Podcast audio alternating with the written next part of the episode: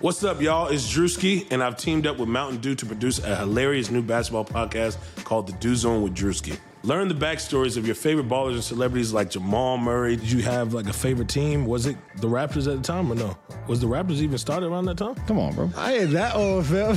you talking like I'm 50. Taylor Rooks, A'ja Wilson, and many more. You won't want to miss this. Listen to The Dew Zone with Drewski on Apple Podcasts, Spotify, and wherever you listen to podcasts. What's going on, everybody? Welcome back to the Geno Time Podcast here on the Blue Wire Podcast Network. We're brought to you by Bet Online. My name is Tom Westerholm, and today I am joined by Nicole Yang and our good pal, Chris Grenham. Guys, the Celtics are in some trade rumors. I, I know we're all stunned to hear that that's the case. We wanted to talk a little bit about uh, Shams Charania on The Athletic, mentioned the Boston Celtics and said that the Celtics are going after Jerami Grant uh, of the Detroit Pistons.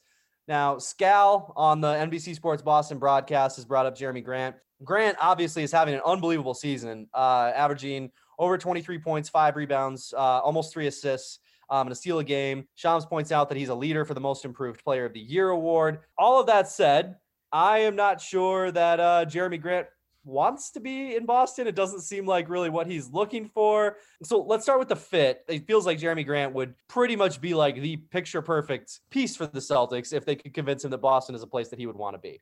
Yeah, I mean, I don't think we even need to talk about the fit. I'm pretty sure that Jerami Grant is not coming to Boston. And I don't doubt Shams reporting. I, I'm sure the Celtics are interested, and I'm sure the Celtics have identified him as a great fit. He's having a fantastic season, but if you look at the reasons behind why he signed with Detroit, it just doesn't align with the Celtics at all. Like, one, he really wanted to play for a black coach and a black GM. That's not the case in Boston.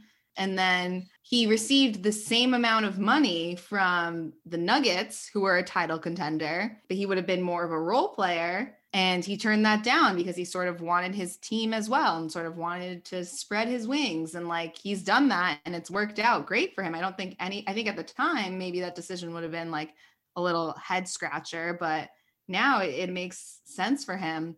But he's going to be a secondary, not a primary option in Boston. Like I just don't see it happening. And like you see all the jokes on Twitter, like, the Celtics are interested in Jerami Grant. Haha, I want to go on a date with Halle Berry. You know what I mean? Like, I'm pretty sure everybody has sort of accepted that this isn't happening. Yeah, it's just not happening. I also feel, I honestly feel kind of bad that that's even like, this is even being thrown out there because you know Jerami Grant hears that and he's like, come on, like, you got to be kidding me. And, and, Again, these kind of rumors, it doesn't even mean like the Pistons are shopping them because I don't even think they are. It's just like, yeah, why wouldn't the Celtics be interested in a really good two way scorer super athletic, very long. Like he fits everything they need. So sure, they're going to make a call on him, but no, they're not going to trade him. He definitely would not want to come to Boston for a variety of reasons, all of which Nicole had already hit on. Like he's not coming. Sure, he'd be a great fit for this roster, but I don't really think there's much else to say. It's not going to happen. Like, yeah, I just I don't see it. I, I don't think this is happening, and uh, there's no rationale why this would even kind of come together. And Scal talks to a lot of people. I would not be surprised if he's heard Grant's name floated around, but I'm with you guys. I, I don't think there's I don't think there's any conceivable way that Jerami Grant is going to play for the Boston Celtics this year. I also think the Celtics have long been interested in him, which is probably why Scal mentioned it on the air. And I do need to like just to clear my uh, internal like conflict. I was all over Scal when he said that on the broadcast. I was like, "What are you talking about? Like Jerami Grant He's never going to come. Whatever. Well, clearly there was some chatter within like the organization that they were very interested. So, Scal, you didn't hear me yell at you, but I did. So I apologize because you were clearly on the right trail and I was not. And I mean, again, the, the fit makes a lot of sense, uh, except that. I also think there is a lot to be said about the culture that they're building in Detroit because James Edwards from The Athletic reported on this too. Even talking about the culture that they're building with guys like Wayne Ellington, like other like vets that they might even be hesitant to deal at the deadline just because their locker room is in pretty good shape. Yeah, they have one of the worst records in the league, but like they do like what they're building. They weren't expected to win a bunch this year anyway. So I do think that they're taking that into account as well, which is just another reason on a long list of reasons why they won't be trading Jerami Grant.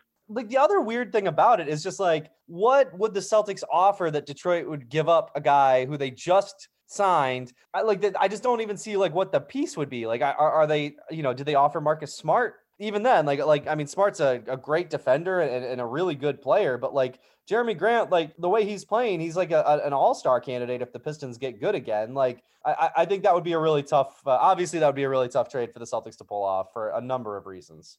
Yeah, I Uh, mean, you'd have to include a lot of picks alongside whatever players you're sending over too. That'd be no joke. No question. And look, I mean, maybe you know, maybe that's worth it because like Jerami Grant is only 26. Maybe if you just traded a ton of picks and you said Jerami Grant, Jaylen Brown, Jayson Tatum would win a lot of games for a while, and, and those probably wouldn't be that valuable. So let's say you traded three first round picks, getting a player like Jerami Grant once out of three drafts would be like a super successful streak. So that that would make sense. But again, we're probably going too long on a guy who's not headed to Boston.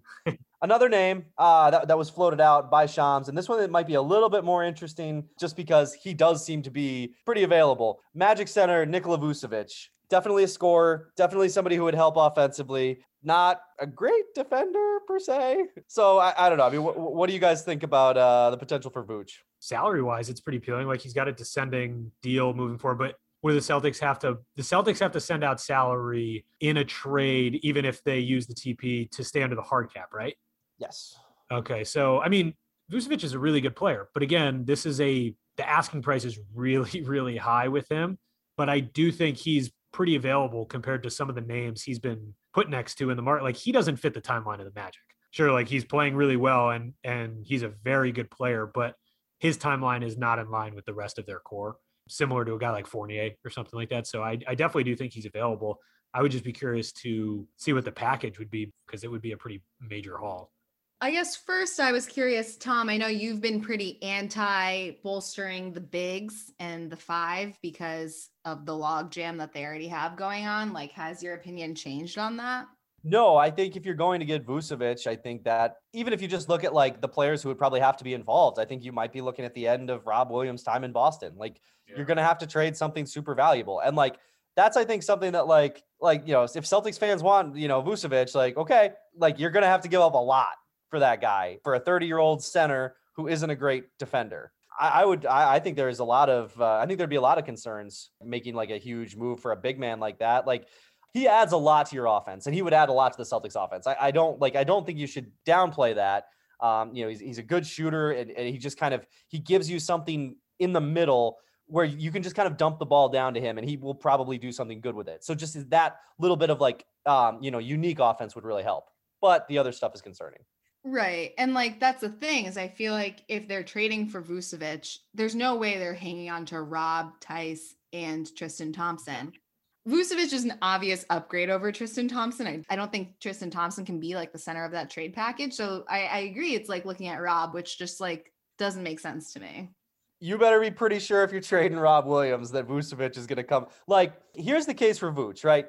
If you trade for him and you know he's going to give you offense, I have never seen how he does against Joel Embiid. And we know that like Enes Kanter was like okay against Joel Embiid just because he was like strong. I mean, this year's Embiid is a different, like a very different player. You know, if, if Vucevic gives you something that that Thompson doesn't against him, plus he gives you all that offense, there's something there. But you'd be trading a guy who is one of the best athletes in the entire league, crazy long arms, you know, like a great passer, all this stuff. Like Rob has got so much to his game that's just Yeah. untapped at this point. I would be scared to give that up for a 30 year old. I would be too, especially for a 30 year old who, when you talk about him, all the strengths are offensive. Like he doesn't bring a crazy amount of pluses on the defensive side of the ball. Like I just don't know if it's worth giving up a massive haul because it would have to be really, really big for a guy who I know the Celtics are willing to be a luxury tax team. They have been in the past, but like that puts you in the luxury tax moving forward, probably with his deal, even though it's descending by a couple million a year for the next couple years. Like kind of similar to Grant. I don't really see this happening. Uh, I think it's more likely than Grant, but I just don't think it makes a ton of sense financially and also from what the Celtics would have to give up. I think Vucevic is a great player and he would really help the Celtics out. But again, I think they can address their needs in a better way, if that makes sense. It definitely does. I mean, like, okay, so the Celtics right now have the 14th best offense in the NBA. If you're trying to be a contender, like that's just not gonna, Not good enough. Yeah. that's just not gonna cut what, it.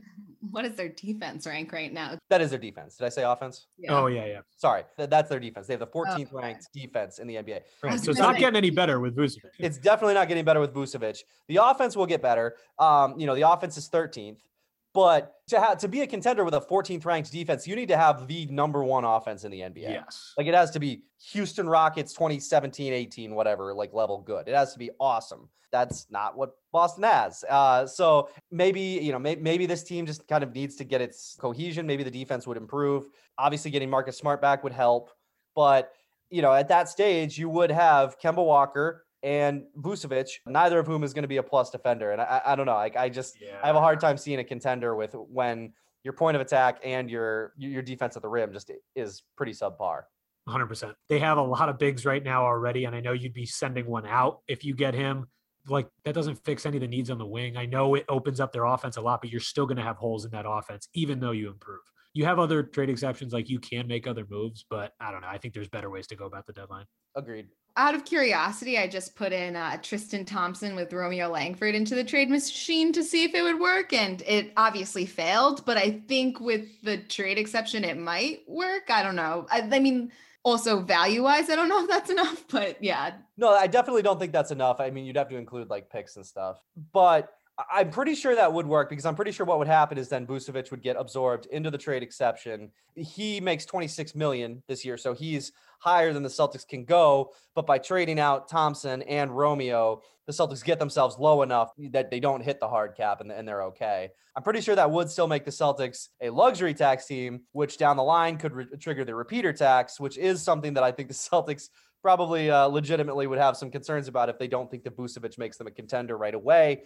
But that type of thing would probably work. I think the question would be how many picks are you giving up? You know, what other moves are would you be hoping to make Right. down the line? Because if you're a repeater tax team, that adds up in a hurry. like, do the Celtics even have enough to get a trade done if they want to hang on to Rob Williams and Marcus Smart? No. No, right? Like for a player not. that would actually make a difference. No, with the caveat that like teams now do throw tons of picks at people and just like make it work. But so like do the Celtics want to do that? I feel like the question. Danny, he hasn't done an in-season trade in what six years. So Yeah. I just I don't I guess obviously I can see all of these trade targets and why they would make the Celtics better, but the package is what I just don't really see. Like I think that they'll want to hang on to Marcus Smart. And if anything, Marcus Smart's agent will be like, "Have you seen February?"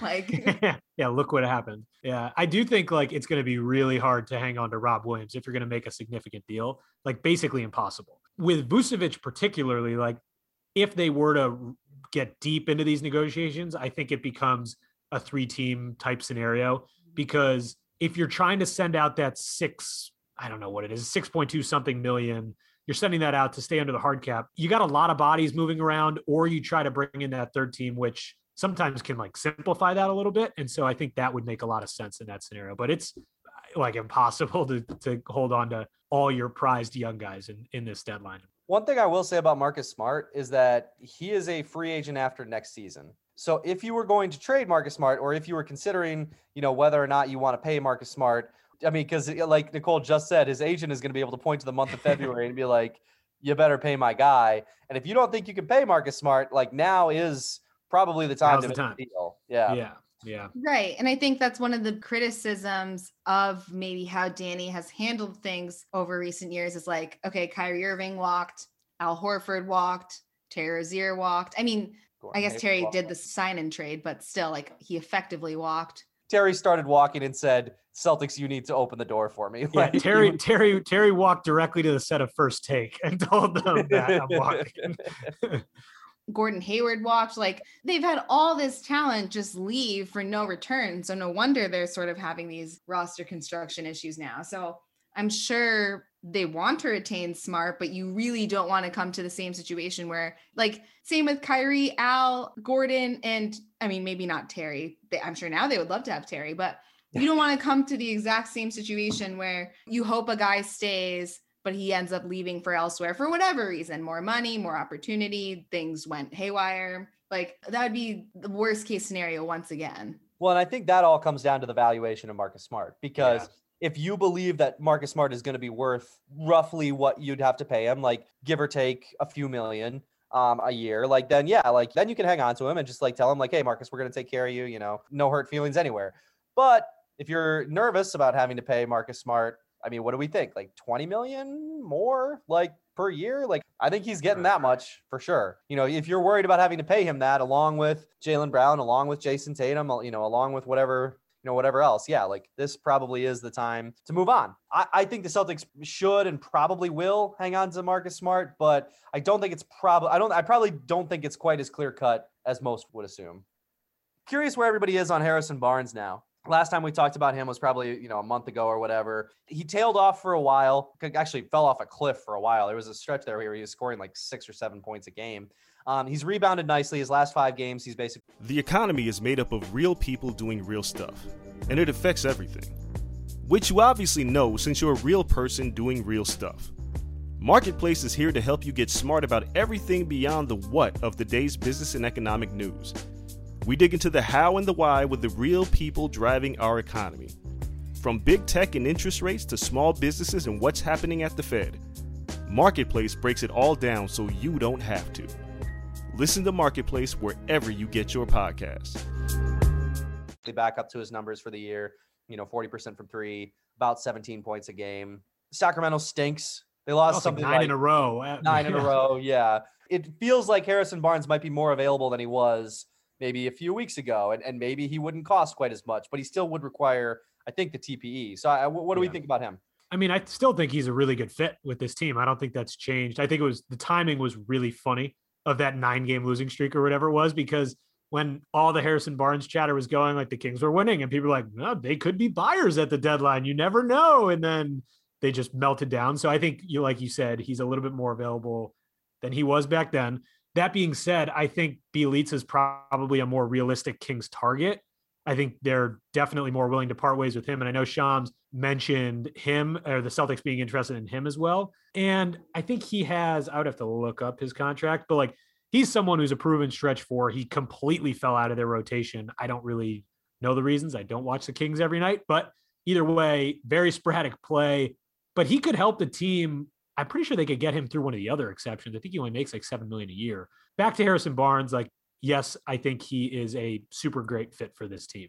I don't think he's as realistic as a guy like Bjelica is. Well, I think the nice thing about Bjelica too is that you know you could get yourself some some help right now, especially offensively, and uh, you could still maintain TPE for uh, the summer if that's Use it in the way to offseason. Right. I think that's a Um, pretty appealing case.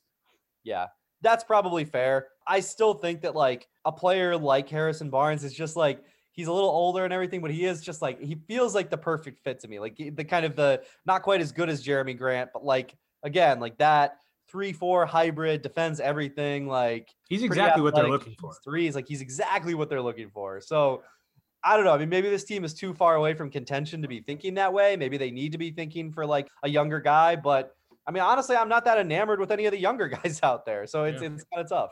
I think that's my take right now. Is just like I don't really know if there's anything out there that's going to help the Celtics get that much closer to contention that it's worth making a deal. And I know maybe Tom, you want to explain Danger Cart, Ryan Bernardoni, friend of the show's theory on why they should use it now as opposed to waiting until the off season. But like, I think I'm sort of in the wait until the off season right now because you you've got Marcus Smart coming back. I mean, Rob is just like playing the best basketball of his career. Really seems to be putting things together. Kemba seems to be trending upward. Like now, I don't know if that's good enough for a championship, but like you've at least got like a strong foundation here that you're building on. And I'm sure there are smaller moves that make sense and would uh, make this team better. But like the big TPE, I still think it might be best to save for the offseason. So the case that Ryan makes, and it's a good one, um, is that if you trade for a player now, you get him for an extra postseason.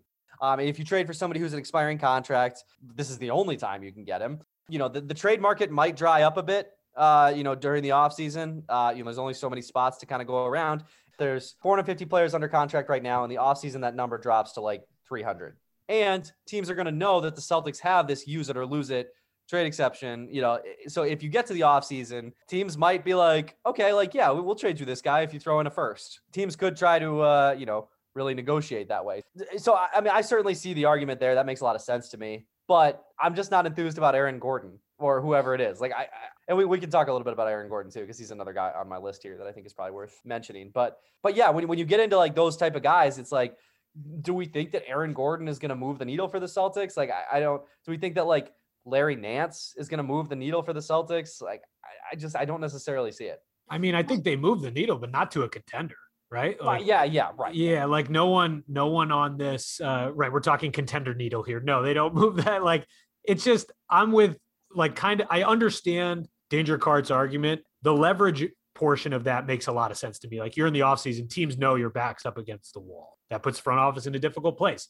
That being said, I just think it makes more sense to make a couple minor moves, get some temporary help right now, and see what options you have in the offseason because the market sure it could dry up in the offseason but it's already pretty crappy right now and there's no one who's really going to be able to get you a title right now like you're not going to first off i don't even think they can go get aaron gordon realistically and if and say they do i don't even think that makes them a contender so i just think the options right now are so slim that make a couple mid-level moves get some temporary help and then look toward the offseason with that It's tough, man.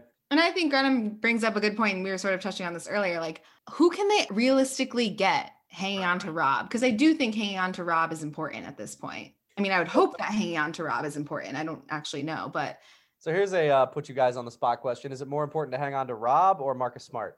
Marcus Smart. I think Rob's ceiling is super, super high. Just don't trust his durability down the road. I don't. I there's a lot more question marks there, and I think with the makeup of this team, it's more important to hang on to Smart because Rob is totally valuable. I'm not saying Rob sucks. Rob's No, great, Rob- but Rob was active and having a very good February, and the team still like right, right. I think the other thing too is that I bet Rob has more trade value right now. There's some buzz there, and he's younger than Smart, and uh, you know he's still on his first contract. Like I'd be curious if the Celtics have have kind of taken a look at that, and uh, you know if they've if one of the reasons that maybe he hasn't gotten the most minutes is because they need to keep him healthy. We'll see what happens. I, I bet that's definitely on their radar. That national exposure momentum going up a little bit. It's gotta be. Yeah. Um, all right, so I mean, let, us talk about a couple other guys here too. Uh, uh, I know you're a big Thad Young guy, very reliable player. Again, I don't know that he's somebody that moves the contender needle, but Nope, uh, definitely you, uh, doesn't. why don't you make the Thad Young case? I mean, he definitely, again, this is someone who does not move that needle whatsoever, but he's one of the guys who I think is a cheaper option. I think it's like 13 million. He's a versatile guy. He's not really going to help you with like totally reliable shooting on the wing, but he's a good, he's good on both sides of the floor. He's versatile. They need some versatility on both ends. Like depth wise, this team has no defensive versatility. So that's really my main thing with Thad Young. Also, he's just a good guy to bring into the locker room. And I think he's going to be more, you know, widely available compared to a lot of guys on this market. So I think that's a like a smaller option that you could go after that I think is pretty appealing, but also just kind of realistic. he's he's such a good scorer in the paint too. Yeah. Like, like he's got all those weird little like flips and hook shots and stuff that he that he can throw in. Like th- those are kind of nice. And like you said, he's not the most like reliable perimeter shooter by any means, but I do feel like you know he's just he's just an adult. Like he's Yeah. 32. He doesn't turn the ball over. Like he just kind of like. Uh, he's just like a like a good solid basketball player. Like the A, Celtics a are- proven a, a proven guy at the deadline is like that's a win. Like that does help teams down the stretch. So I think there's value in that. also with like the Celtics youth. Again, just like an There you go. adult on the floor, I think is valuable. the Celtics have a bunch Such of such a funny saying. Let's get an adult for this court. The Celtics have some stars and some guys who are promising, and absolutely nobody who is just uh just a just a real you know it's kind of like a dad, you know, just like just gonna, like, I'm know, just do going to work. and go home. I'm just like, going to work. Yeah. You know, like, they So, need Thad yeah. Young to punch the clock. Dad Young. And he seems more gettable. Like He I don't think definitely his cost will be as high. So that's good too. Definitely more available. And then the other guy, so I mentioned him a second ago, but I, I, another guy who I think probably would be a uh, like if you're just trying to make like this team a little bit better without trying to like you know go for contention because maybe you can't get there is Larry Nance. He's obviously like very athletic, very versatile. He's shooting really well from three and very poorly from the free throw line. So you know, make of that whatever you want. But yeah, again, just kind of like another like solid player. You know for sure he's going to be in the rotation. Do you guys kind of feel the same way about him that you feel about Thad Young, basically. I do. I mean, I think he would definitely help defensively. He, I think he was, he had a really good steal average before he got hurt. Also, I saw Chris Fedor from Cleveland.com. He reported that he might be back for their first game after the All Star break. So, like, he's far ahead of schedule, which means the teams are going to get a look at him before the deadline comes around. That's going to be a problem with guys like Aaron Gordon and stuff. So, I think the Celtics would be more willing to go after him because he's not fresh off of an injury in late March. You know what I mean? Is Aaron Gordon for sure out to the All Star break or to have- trade deadline? Because he's like it was like no a four idea. to six week injury, and it's been about four weeks. He's probably right around the cusp of returning in the next couple weeks, I would think. I think one of my big concerns with Aaron Gordon is just that like like without with a big ankle sprain like that, you just don't know what he's going to do for the rest of the year. Yeah. And I think you really do have to consider when you make a trade here, like not only like going forward, like that helps, like certainly you know like getting somebody who can contribute um, next year as well is big, but like you need somebody for this year. Like this year's team, like you you- this you need some support here. And then the the last thing I'll say too is like the Celtics aren't the only ones interested in these guys. Right. It's all, I feel like I'm seeing the same names circulated in the rumors, like Aaron Gordon, Larry Nance. Like you Google Aaron Gordon and it's like NBA rumors, Aaron Gordon, John Collins linked as trade targets for the Timberwolves. And then you Google Larry Nance and you see several contenders expected to make a run at Larry Nance Jr. Like that, I think also makes the Celtics' chances pretty slim because I think other teams are gonna have more compelling packages. And I will say too, I think a lot of times what, what seems to happen is that Danny Ainge like, you know, comes up with somebody like off the radar that nobody sees coming and it's like, oh wow, like you know, that that's interesting. But like I think the fact that the names that are being floated around the Celtics right now are Jerami Grant and, you know, Vucevic, that indicates that there might not be anybody off the radar out there. Like Right. like that the Celtics are pursuing these names that everybody uh, you know, like Danny Ainge had to do the same thing we did, which is Google bad teams and like, okay, who's on the bad team? You know, like it seems like maybe maybe this year that that like the, the the names that are being floated really are the ones who could be available. Right. And then if you go back to like the numbers thing, like there's going to be fewer players under contract this offseason. I mean, I would say that there's fewer players available right now because of the expanded playoff field and how many people Yep. think that they're in playoff contention and want to hang on. So I think there could be more players available come the offseason because teams will know, obviously, that they did not make the playoffs and would be more willing to negotiate. That does throw a wrench in the trade market for sure. There's so many teams that normally would not be buyers right now that might be even like just considering it. Like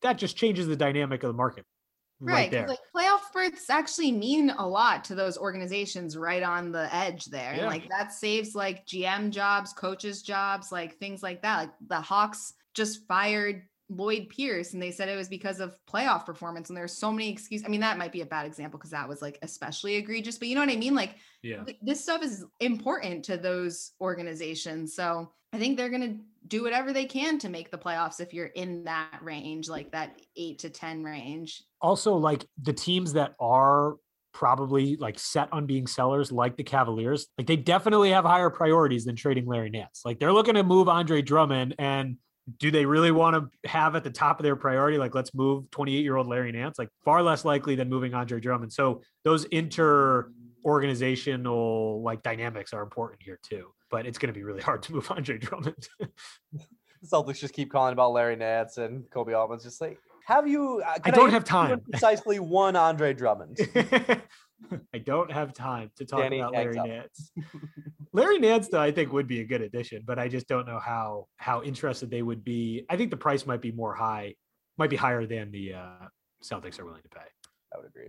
Two other things that I saw floated, I forget originally by who, so my apologies. The Celtics might not make a move because they want to stay in contention for the next superstar that will become available. Um, because if they make a move, it might tie their hands or their roster in a way that, like, say Bradley Beal or Cat or whoever does want out of their team, they no longer can do that while retaining the players they want to retain. Like, obviously hard to say, but like, what do you guys think of that? Yeah, that's I think that's always in the back of every team's mind that's in a major market like the Celtics. Like the Celtics always seem to be in play and they always want to be in play. So you don't want to tie your hands down the road.